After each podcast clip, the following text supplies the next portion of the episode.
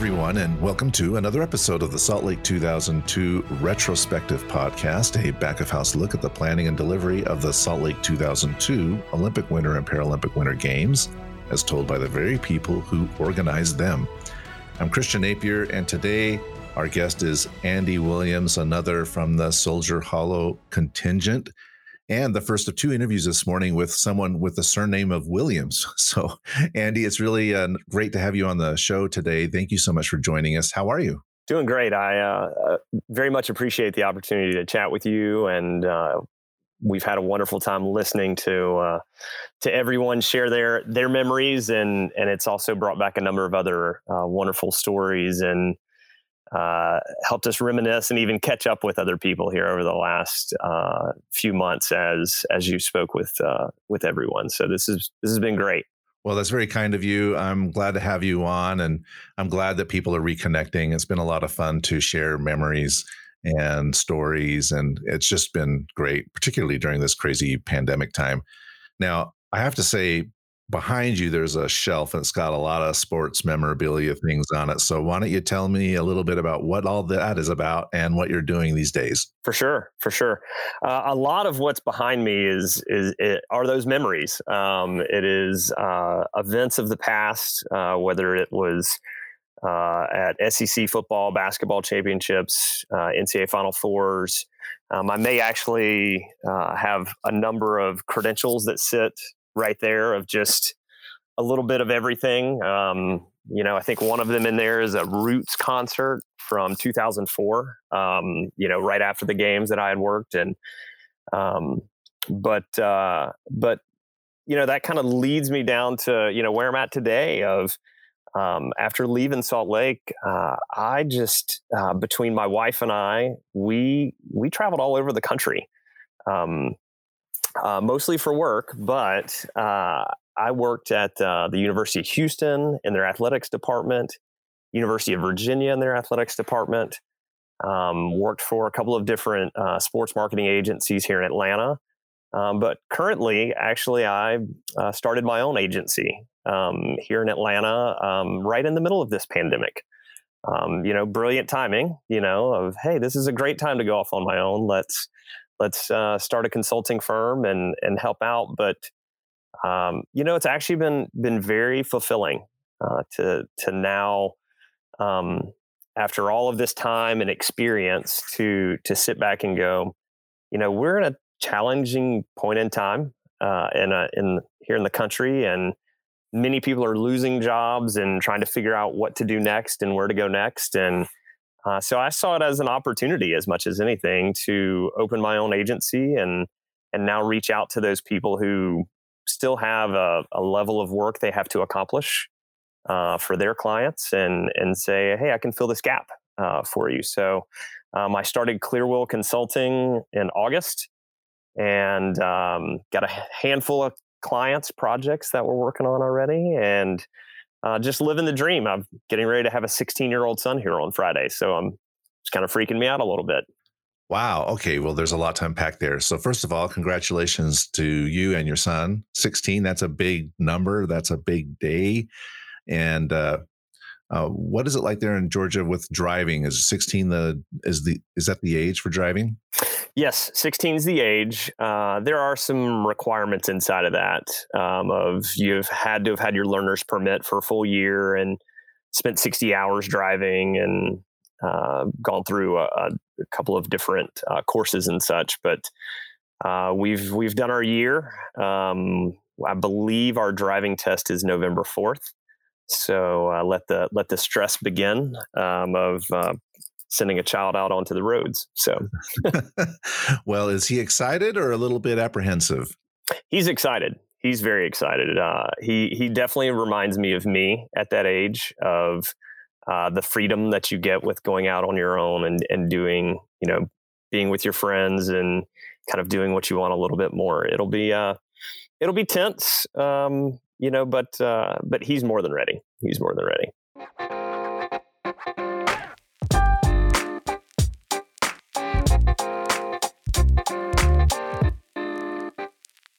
Oh, that's fantastic. Well, I've had four children go through that, and a couple of them were apprehensive or didn't really care that much, and the others were just chomping at the bit. They could not wait to get on the road and drive. So that's really a lot of fun.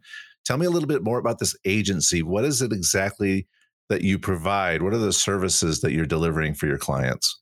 For sure. Well, what uh what I what I took oddly enough over the last 20 years is what I what I began to realize is is I created experiences for people.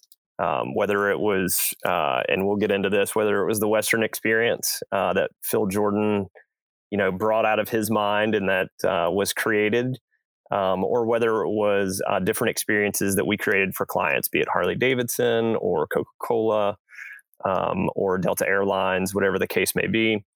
Um, and I always wanted to try to find a unique way to create those experiences, whatever that looked like for the client for the last three years or so, I've primarily been in the digital agency space. Um, so my experience, while it's not necessarily at a venue or in person, my experience now lives, pardon me, lives in this little box. Uh, you know, that is our laptop and our and our phone, and it's been, um, you know, interesting to see all of it come to life here during this pandemic because we we all are on our laptops more, um, and we all are marketing uh, much more, uh, you know, via podcasts, you know, like this, and uh, and so it's been great to to to take clients down a new pathway and a new journey of you know you don't have to be radio tv print anymore um, especially traditional clients. We've got a couple of uh, agriculture clients and that's what they know are radio tv print um, or just radio and print so to be able to introduce them into a digital space of um, uh, digital advertising and how to reach clients through uh, a digital footprint and have them experience your brand in that footprint um, has been been very important. So we'll position our clients into uh, podcasts like this, um, other speaking engagements where um, they may be chatting about uh, the agricultural industry or uh, the lighting industry uh, as another client uh, would be, uh, but then also doing online advertising and the the data and analytics that comes with all of that is to me the brilliance of of everything. Um, you know, I can truly look at a number and look at a, an advertisement and go, this ad is really working, um, and I can look at another one and go, this one is really not working.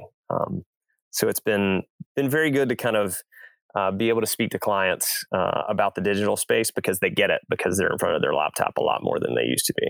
Yeah, so now it makes sense to me why why business is actually doing okay for you. Not only is this space growing, but I guess during this pandemic, you know, people are looking for new ways to engage with their with their client base or try to find uh, new clients, and so that's really really interesting. And so I appreciate you sharing that. Now you mentioned creating experiences and the Western experience was iconic. We've had a lot of people on this podcast talk about that experience. So I'm really eager to learn a little bit more about that and dive into the memories of Salt Lake 2002. So let's go ahead and hop into the uh, what is it called the Wayback Machine on the internet you know where you can yeah. see in the past and uh, why don't we why don't you take us all the way back to the 90s what were you doing then and how did you find your way to salt lake city um so uh, very interesting um i when I, I, I graduated college with my master's in 98 um, and i wanted to um, be in college athletics. That was my dream that was the goal um, but i had to complete an internship first and i ended up at the georgia dome in atlanta you know now it's gone but it was it was it was our home it was uh, you know where where i got my start and was fortunate enough to get a full-time job there but in that um, you know we hosted some of the greatest events uh, you know, whether it's SEC football, basketball, uh, NCAA Final Fours, um, Super Bowls, etc. So over all those events, we ended up working with a number of the people that ended up in Salt Lake City, um, specifically Jerry Anderson and what was then Anderson Consulting Team, and Todd Barnes, and you know, so many great great people from that group that we met uh, during Super Bowls or other you know special events that we hosted at the Dome.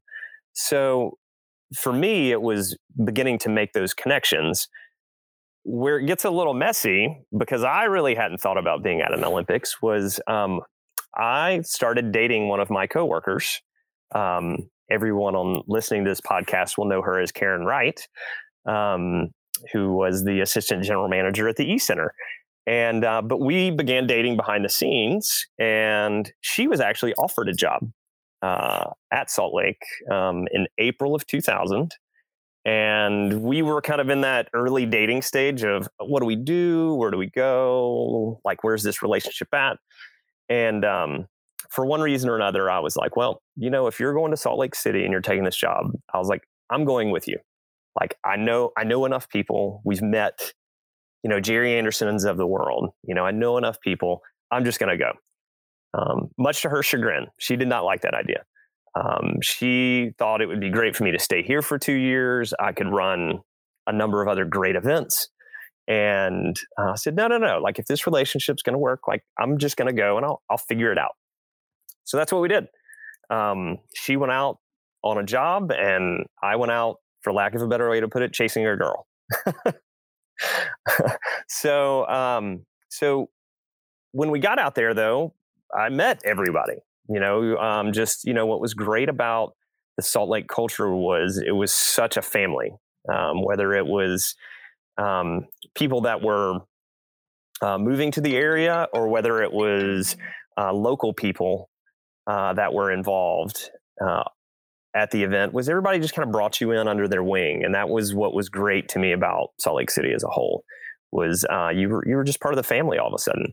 So while we were out there, met a number of different people. Obviously, jobs are opening, and there's options everywhere. And uh, there was a job in uh, in logistics, uh, material handling logistics. It was opening up, and so interviewed for the job uh, with Larry Shank and Ron Delmont and Stuart Ash and kind of made the gamut circle through everybody in logistics and uh, and lo and behold uh, less than a month of being there we were i was full time so uh, and what was great i can what i remember about the conversation and chatting with larry is he goes you know what's great is you look like a local hire because you already live here in Salt Lake City, and it looks like we hired somebody locally to do this job, um, which was a big deal uh, to hire local. Um, so it was, uh, even though it wasn't local, uh, it, it, it looked local, I guess, at the end of the day, from from an eyeball standpoint. So you were hired for the optics. Exactly. That's it. I was hired for the optics, or either they felt bad for me because I had chased this girl all the way to Salt Lake City, and uh, and and and they were like, "Well, this guy needs a job. Like, he, you know, who knows what's going to happen here with this relationship? So let's just take care of him."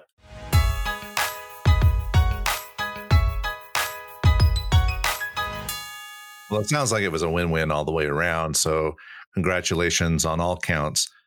Uh, but I want to ask you, what was your first impression? Salt Lake City. Had you been out here before? Um, it was first time in Salt Lake City. Um, I'd been a college basketball manager, um, so I'd traveled everywhere, but it was more like a day trip. You know, it would be, hey, we're to fly into L.A. We're to land at you know, eight o'clock at night. We're going to play UCLA tomorrow afternoon at two, and then we fly out. So I'd I've traveled a number of places around the country, but had never been to Salt Lake City. Um, the thing that caught me off was um, the lack of trees. Uh, being here in Atlanta, um, we have trees everywhere. I mean, there are, you know, our interstates are just, you know, laden with trees. Um, and I can remember even coming back to Atlanta after being in Salt Lake and driving the streets around here and going, oh my gosh, I feel feel like the trees are falling in on us um, after being in Utah, where you know you drive up and it's beautiful and gorgeous, but it was a very different, beautiful and gorgeous. Um, uh, our mountains out here are very different than uh, than the mountains of Utah. yeah, I guess it's a trade off, right? We have uh, fewer trees with taller mountains, so all right, that that works. Why don't you tell us a little bit about the role specifically that you assumed and how you settled into that role? For sure. So I, uh, my first role uh, within the committee was in um, material handling and logistics. Um, everyone knew myself or Cherie or Coley Dagler as you know the people coming in to lay the rooms out with FF&E, you know, furnishings, fixtures, and equipment. How many tables and chairs do you need? Do you need a light? Are you sure you need a light? Like we questioned every single detail that went into that room because at the end of the day, we would use, you know, we would roll up all of those totals of tables and chairs and information we gathered to say, hey, we need to order a thousand of these or two thousand of these, or you know, uh, can we use the venues tables and chairs, whatever the case may be, to to outfit um, the space. I I found in all my notes we called it the BLT. I have no idea what that acronym was. There were too many acronyms to come up with, but uh, but it was the BLT, which was I guess our process. Um, but I do not remember the acronym. But it was, you know, we would spend a lot of hours in meetings with the the venue general managers and assistant general managers, and then each function lead of what do you want in your trailer or what do you want in your eight foot by ten foot space to make you know life easier. Um, some of the uh, the best times though that we had was uh, Cherie and I usually did weekly weekly notes um, back to to Larry Shank. He was our our boss, and uh, her and I had the best time of putting all these notes together of here's what we accomplished and here's what's going on or here's the gaps we've got. But we always um, made it a point to go through. There was a Saturday night Saturday night live skit back then called uh, Jack Handey Deep Thoughts by Jack Handey, um, and this was pre-internet. You know, you couldn't search a whole lot, but you could search enough to be dangerous. But we had found this one site that had all of these deep thoughts by Jack Handey quotes, and our goal was to type up the report, drop the little deep thoughts on there, and then when we sent it to Larry, just to see if we could get a laugh out of him because you know, you always needed a laugh at the end of the day. So we always prided ourselves of if we could get a laugh out of Larry, we knew that okay, like the notes were good, but you know what, the laugh worked, so we're going to keep doing this. So that was a, um, a something her and I used to always do, just to try to pass time. well, it makes it sound like the job is really boring. You know, like well, you know, we have to entertain ourselves by including incorporating these quotes, but most people when they think about organizing olympic games they don't really think of a job that way so either you had a lot of time on your hands or you just felt this real creative vibe and you just needed to address it by uh, incorporating these quotes which i think is quite quite interesting. Yeah uh, cherie and i um, we were two peas in a pod. I mean we were we we cut up and we laughed and larry was very much that way um, as well too. Um, you know so we were always looking for the laugh or looking for the gag um, which was great. Um, but you know after hours and hours of talking tables and chairs, you had to you had to find something to to get a good laugh at every now and then. So that was our uh, that was our way to pass to to pass time. But um, so Andy, you're telling me about this story of uh, submitting the quote or you know, in reports and things like that, which I think is quite funny and interesting. So clearly, you guys had a sense of humor. But were there any pranksters or practical jokers in your group? um, it, it, uh, there were a lot of us, I think, that always thought of like pulling off something big or doing something great. But um, Janine and I actually, once I was a part of uh, the event management team, um, uh, pl- played a little practical joke on Phil. I don't even know if he knows knows this story, and I don't even know if Janine wants me to share. But we're going to dive in. Um, Janine and I uh, ran all of our team meetings for Soldier Hollow and um, Phil was notoriously late. Um, he was always double booked or booked for coming from one meeting to the next meeting. Um, so we would get the meeting started, and then inevitably we would be halfway around the room. He would show up 20, 30 minutes late, and then we'd start the meeting all the way over again. So we actually, um, it it wore on us after a little while. So we kind of said, all right, we're gonna we're gonna be done in 15 to 20 minutes today. Like, we're going to knock this out. So we pre planned the whole meeting where we had already talked with everybody. We already knew all of the updates uh, the day before. So then when we came in for the 9 a.m., we were set. So we come in, we've got our 9 a.m. meeting, and uh, we're going around the room. And we, and you could tell like Janine and I had pace, you know, like, Steve, do you have anything? Bill, do you have anything? Such and such, do you have anything? Like we're just trying to like move our way around the room because Phil was already late for the meeting and we wanted to be done. And uh, we got all the way around the room. We're wrapping up. We're like, hey, great. Like we're gonna get another, you know, 45 minutes back in our day. This is gonna be super. So we dismiss. And about the time we dismiss, about four people get out and Phil walks his way in. He's like, whoa, whoa, hey, where where's everybody going? What are we doing? And uh, Janine and I were both like, well, we already wrapped up. Like you, if you were here earlier, you would have caught the updates. Da da da da. And um, and from that point on, Phil found his way to get to the meeting a little earlier. Maybe he was five minutes late, but I think he uh, he understood what Janine and I were getting at. Is, hey, we need you to be here because we don't want to be here another another thirty minutes to an hour. So it wasn't as much of a practical joke as more of a, hey, let's uh, let's all try to be thoughtful of everybody here. But um, but we always try to find a way to poke poke fun with uh, with Phil and get under his skin a little bit. So Janine and I were good at good at that with him.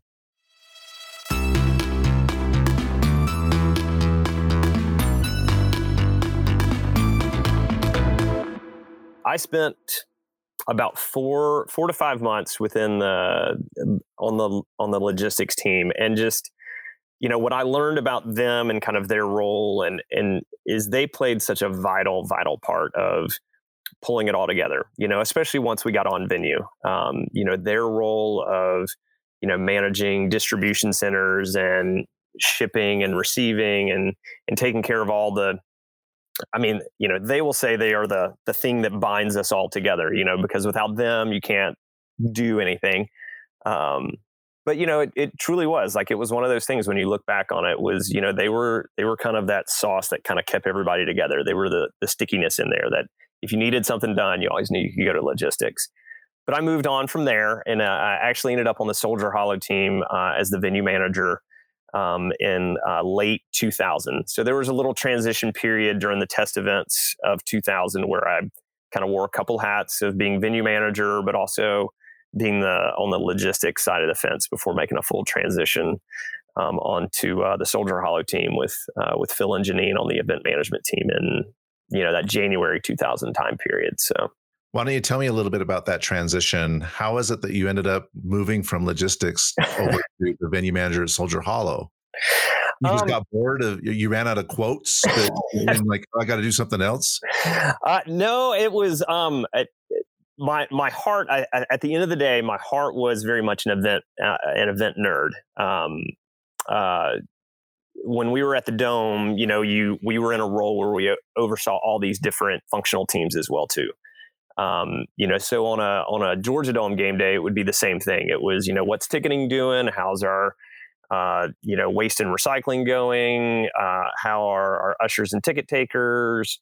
You know, what about the media? What about the HVAC systems? Whatever the case may be. Um, so I think my heart always had a pull that direction, and I would end up probably in those conversations uh, too often, even as the logistics guy um, whenever we would sit in on meetings. So I just I, I constantly had this tug to to be a part of that. And also, I think just as I chatted more with with Karen and what they were doing on venue, I kind of started to miss it a little. Um, and um, and as they started to ramp up the teams, uh, it just the opportunity presented itself to actually join a venue team. And and for me, it it it it brought out a lot out of me that I didn't realize realize was there. Um, you know, I probably never admitted this to Phil, especially during during the games, but um, but you know the his Cirque du Soleil, like let's create something special Western experience, was very much against my background. I was an event person. I was let's bring them in, they watch a football game, let's go home, and let's be done. And the the Western experience was not that. It was like let's bring them in and let's have them hang out for a little while and let's put on a little small concert and let's also have you know all of these other exhibits and let's bring some bison and you know it just for me it just blew my mind and, and frustrated me then but looking back on it, it it really crafted who i was of you know or who i am now as let's create experiences for people um, and that's what phil was doing and um, as much as it drove me batty uh, then and a little crazy um, you know, I definitely look back on it now and go, yep, like that's that's what changed my perspective of how to how to put an event on and what it means to to put an event on.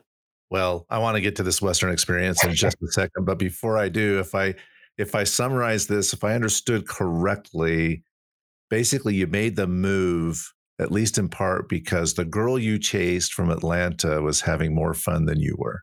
Uh, that would be a great way to summarize it. Yeah, yeah. um, yeah, it it was. Eh, you know, I don't know if there was actually a good logical reason why I made the move. I think I did just miss the event, the the oversight of multiple business units and functions, and I continued to pull myself into it. But I think that's probably a good way to summarize it. She would she would uh, if you lended her that credit that she was having more fun, she would she would appreciate that. I'm sure. well, she can listen to this after we've edited it and published it, and and she can make up her own mind. But let's come back to that Western experience. You mentioned that you were not initially a believer. Uh, you had a different approach. So explain to me the conversion process. Uh, how did you become a believer in the Western experience? Um, so definitely was not a believer. Um, you know, I looked uh, I looked at events much more traditional. Um, uh, as I mentioned earlier, of let's have people in. They're here to watch cross country skiing, or they're here for biathlon, and then let's let's exit them out the door. Um, but as as the the schedule began to roll out and we started to see and I, and I understood the gaps in the schedule of we might have an hour between one event to the next or there's going to be a training session and then we're going to uh, you know have another biathlon event. Um, you know what made me start to see it a little bit more was uh, was was not just Phil's passion for it but also just the greater community. I think Heber being two hours away from downtown Salt Lake City is they wanted a way to put their stamp on it. And there were so many community members uh, that wanted to find that that that way to to put their stamp on it. So whether it was the Heber Creeper and the idea of hey, let's put them on a train and let's sell an extra ticket package to that, or uh, horse-drawn sleigh rides throughout the venue, they wanted their way to put that uh, you know their own personal stamp to it. And I think you know, as I went through notes and I'm looking back, like there was one day, pardon me, there was one day where we had, you know, visits to the venue team and it was like, oh yeah, we've got Al Roker from the Today Show and the Crown Prince of Norway, uh, you know, out to see us today. And then, you know, and then the next day it was like, oh, we've got the president of OC, we've got Princess Anne from Britain, we've got the Crown Prince of Norway again, we've got the president of Finland, we've got Mitt Romney. Oh, and Al Roker is doing the weather again from the area.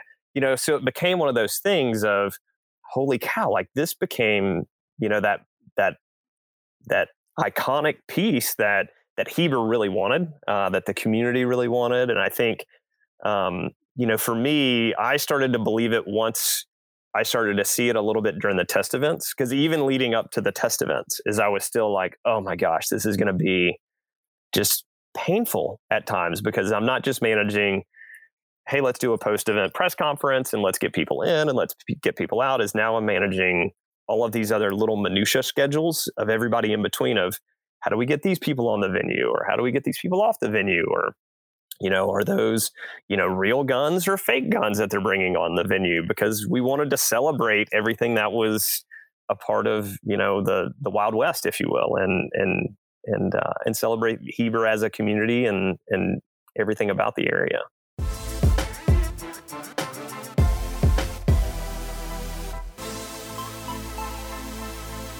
Well, it's interesting. You mentioned at the beginning of our conversation today how your agency is all about creating experiences and that's what you feel like you've been doing that's kind of your life's work there is creating experiences for your clients before salt lake perhaps you were more of an operations person and salt lake uh, through the soldier hollow experience gave you a glimpse of what it's like to be an experience creation person I, I would agree with that very much so. I think um, my uh, one of my mentors from the Georgia Dome, who I still stay in touch with uh, to this day, Ken Jefferson, and he had worked the '96 Atlanta Olympics uh, at the Dome, and um, you know he was always very much of you know it's operations, and that's what we're doing is we're getting people in, we're getting people out, and I, and I think the Dome was very much that way during the '96 games. I wasn't a part of it, um, but just in the stories I heard, because they had basketball on one side and gymnastics, and it was move people in and move people out.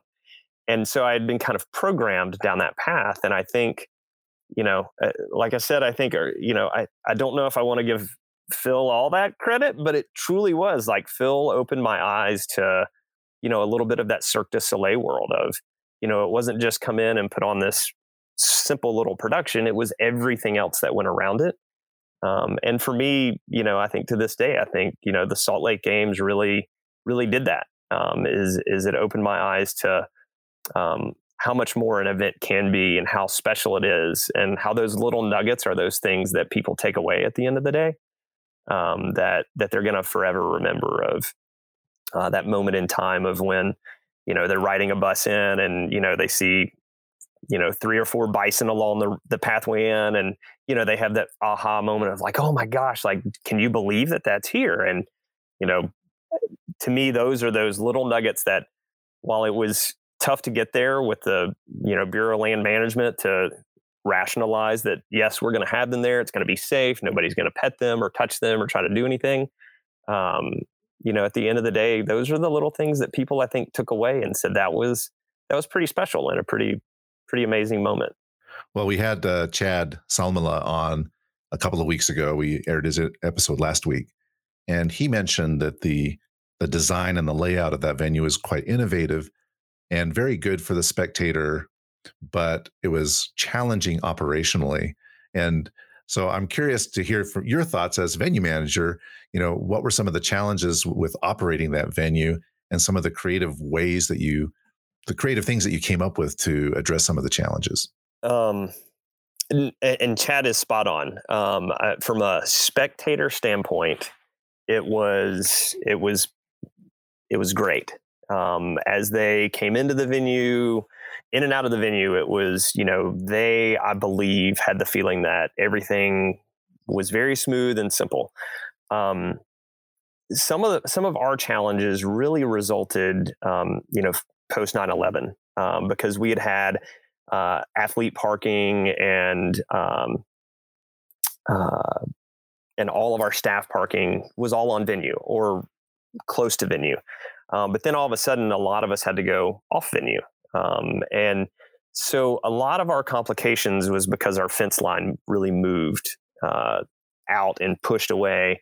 Um, you know, Chad brought up the the biathlon and and bringing the weapons on, I believe, in in his podcast, and I and I had totally forgotten about having to purchase uh, all of those uh, those covers uh, for for the uh, for the rifles, and um, you know, but it was always, I think, you know, the innovative little things like that. I think um, you know, to get people to not think that they were in this, you know, like the Western experience was purposely set up and designed to make people feel like they didn't have to walk 400 yards from where the bus drops them off now to walk all the way to the venue. It was, you know, we crafted those unique ways to to get that feeling, but there was always, um, you know, challenges with the two venues, um, and especially with the two sports, um, and not in a bad way, um, but just in a you know, wanting access to certain areas at certain times. You know, I, I really feel for for the the event staff that you know we're checking credentials into the lodge because you know you eh, during a biathlon event, you know they were the ones that had access, but there was no way to know if somebody was a biathlon athlete or a cross country athlete or a Nordic combined athlete or um, you know so they were the ones most challenged, and I think that's where you know at some point you also have to entrust your training and your conversations with them to educate them to say hey like when we get to about this point in the day like you're going to need to put your guard down just a little because we've got to have some latitude and some flexibility um, with so many different sports coming and going not that it made it unsafe or anything like that but uh, to ensure that athletes could get where they needed to go or to cross the snow from you know from the cross the biathlon snow over onto the cross country snow, just so that way they could train or they could prepare or whatever the case may be. Um, I think one of the ones you saying that now as we talked, one of the the craziest things and uh, that I I can remember dealing with is our our hand washing stations starting to freeze, um, and how did we keep them thawed out? Um, and you know, so it was like little things like that are the things that caught us uh, off guard. Was you know, it could be a beautiful day out, but if it was never getting above 20 degrees well the the portable hand washing stations they weren't working you know that day so it was okay how do we how do we keep them thawed out you know do you know are we putting more hot water in it to thaw it out how do we also maintain that it's sanitary um, you know so there was always something you know a, a, little thing that caught us here and there but um, you know, I, I think we just we had a really really good venue team that also understood each other's pain points uh, well enough and and to work through it. Whether it was you know transportation issues with um, Steve Kuhn, who I know I butted heads with a number of times on routes that we were bringing athletes to venues, but at the same time is you know negotiating almost of hey, can we can we come 30 minutes early here, but I'm going to take 30 minutes away here, you know, from our, you know, delegates that are, uh, that are coming to the venue. Um, you know, so a lot of it just comes down to just, uh, you know, I think at the end of the day, a really, a really good venue team that trusted in one another to, to know that we were all working toward a, a common goal, not working against one another.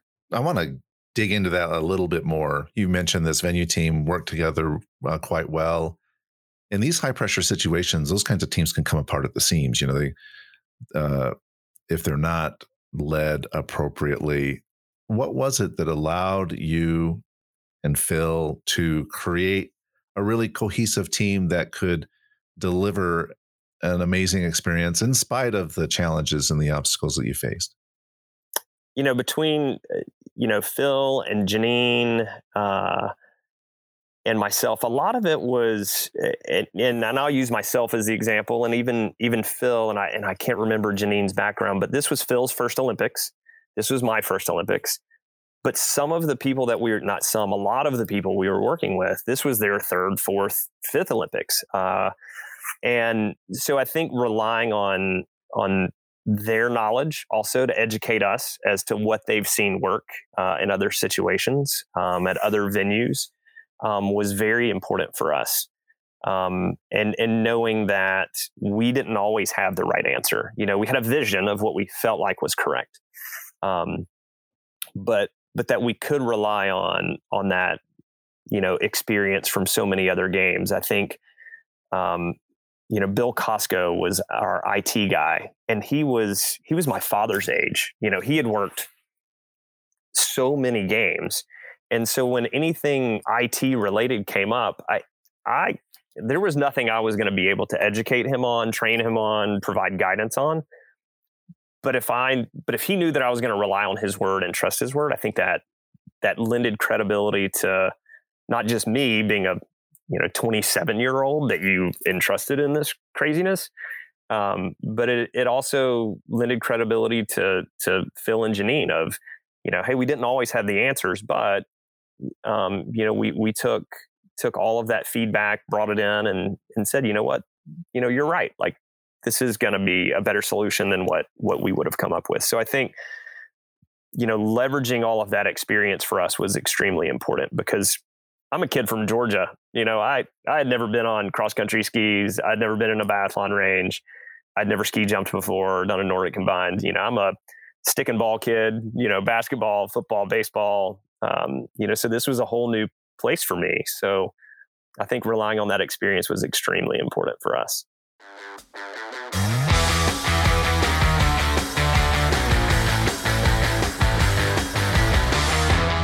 Oh, that's really really interesting. Now, the games go on, and and uh, Soldier Hollow really became a, a showcase venue for the games, and something that the locals and everybody could be really proud of. Then the games end, you know, and we move on in our lives. So, what did you do after Salt Lake? What did you you stayed in this space, but did you immediately go back to Atlanta, or were you going around other places uh, in the country? What was what was life like post games for you, Andy? Um, well, I had to get married. um, Karen and I had our own uh, our own wedding plans that we were putting together. Um, so we got married May twenty fifth, two thousand two. Um, we had originally talked about getting married in 2001, like fall of 2001 pre games, um, but ultimately decided that was way too crazy to try to pull off and make happen. So, uh, you know, for us, we went from, all right, we've just done this wonderful games. Um, you know, we've had a great time. She was a Paralympics venue. I was a Paralympics venue. So we didn't see each other for, you know, whatever, 40 days, 50 days. And, um, and then instantly had to turn all that off and we had to write our own edits, uh, for our wedding of here's what the timeline looks like. Like people fly in on Friday at this time. And it was, it was very funny to event people planning a wedding uh, in the middle of an Olympics. Of um, you know, I really felt felt bad for the the people back here in Atlanta. We were married here in Atlanta because they were probably not prepared for two event people to uh, to to come in and be a part of that. Uh, of of just kind of the bomb that went off of what do you mean I've got to do this at this exact time and this is this exact time. Um, so for us, it was planning a wedding, um, which you know turned out to be you know one of the greatest events for us. Um, you know, post games. Um, but I ended up going into uh, college athletics, followed my passion into college athletics, and uh, uh, at the University of Virginia uh, and University of Houston, and then came back to Atlanta ultimately, uh, which was home for me, um, and had been kind of a second home for Karen as well too. So for us, uh, you know, back here to Atlanta, and then um, and been here ever since. It's the longest we've ever lived anywhere, uh, and we've been here since 2008 now. So. So was the wedding more of an operation or was it more of an experience? uh, I'm going to say it was a, a, it was it was probably more of an operation um, until we could get to the wedding day. Um, you know, it was it was definitely more of an operation. It was a, you know, for example, we couldn't uh, we couldn't register for our gifts in Salt Lake City. Uh, you know, most of the places that we would register were on the East Coast, and Salt Lake City didn't have that infrastructure yet of uh, all of the the larger department stores or and such that we would register at. So you know, it was definitely a lot of operation for us of, okay, we're going to fly to Phoenix this weekend because we can register for all of our wedding stuff. And then we're going to fly back from Phoenix because we need to, you know, do this wedding shopping in this location. And, um, you know, so it was, it was, we definitely had our own little operational plan, uh, to, to get to, to May post games for sure. Oh, that's awesome. That's a lot of fun. I really, really appreciate you sharing a little insight on that. Now, the last question I have for you with respect to the Salt Lake games is uh, aside from your conversion from operations to Western experience person, any takeaways, any learnings from there that helped you as you continued on in your career in events? Um, I, you know, and I alluded to it earlier. I think, um, you know, always, uh, you know, for me, uh, and and this is a little hokey, but it's it's kind of like trust your gut.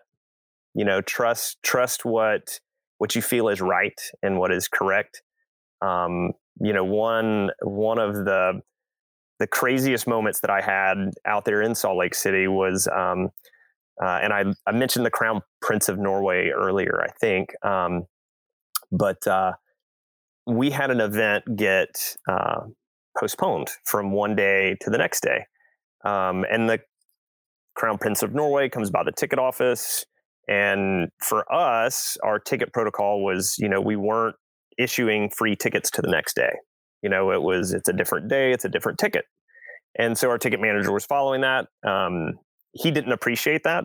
So our uh, Paul Freudensprung, who was uh, came came and met with us, um, he was our interpreter that um, uh, brought me in and over and says, you know, here's what we've got. The Crown Prince of Norway has tickets for today's, you know, biathlon event.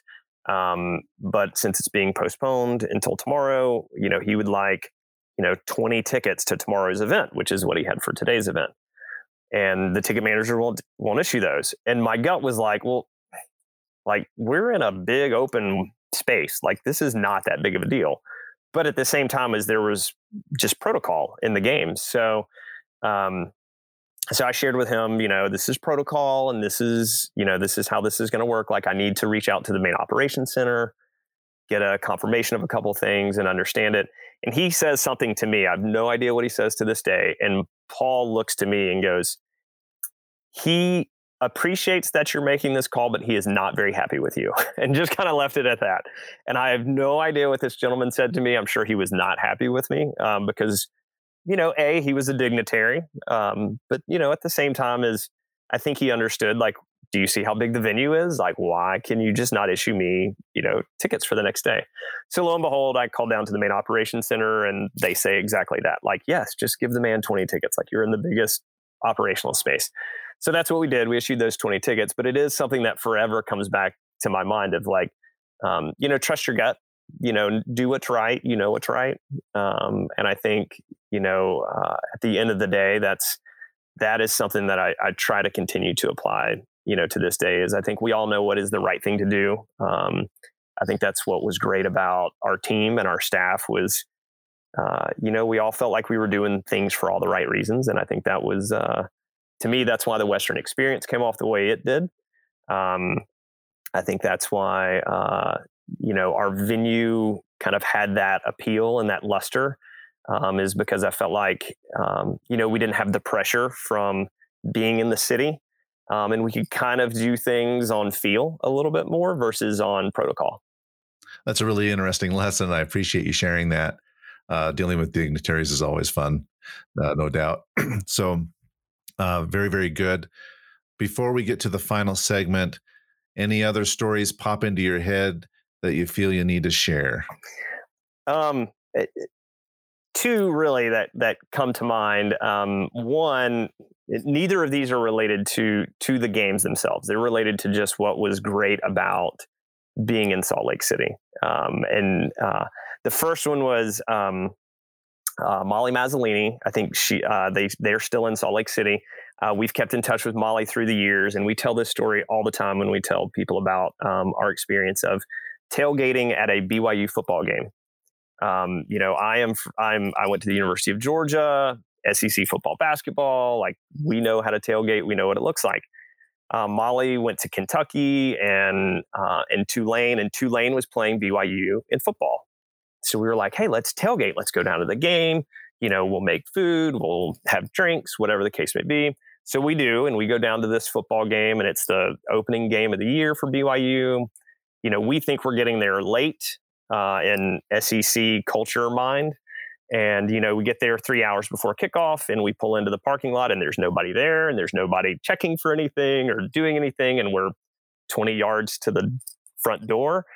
And we were like, what is what is going on? Like, do what what is happening right now? And about an hour before the game started, the parking lot starts to fill up and everybody loads in and goes into the game. And uh, and we just kind of sat there in amazement, like, this is not what football is supposed to be like. This is not Georgia football or SEC football uh, that that we know it, and and it's forever one of those things we just get the greatest laugh out of because you know the BYU football tailgating experience is not exactly what we we had hoped for uh, in our visit out there.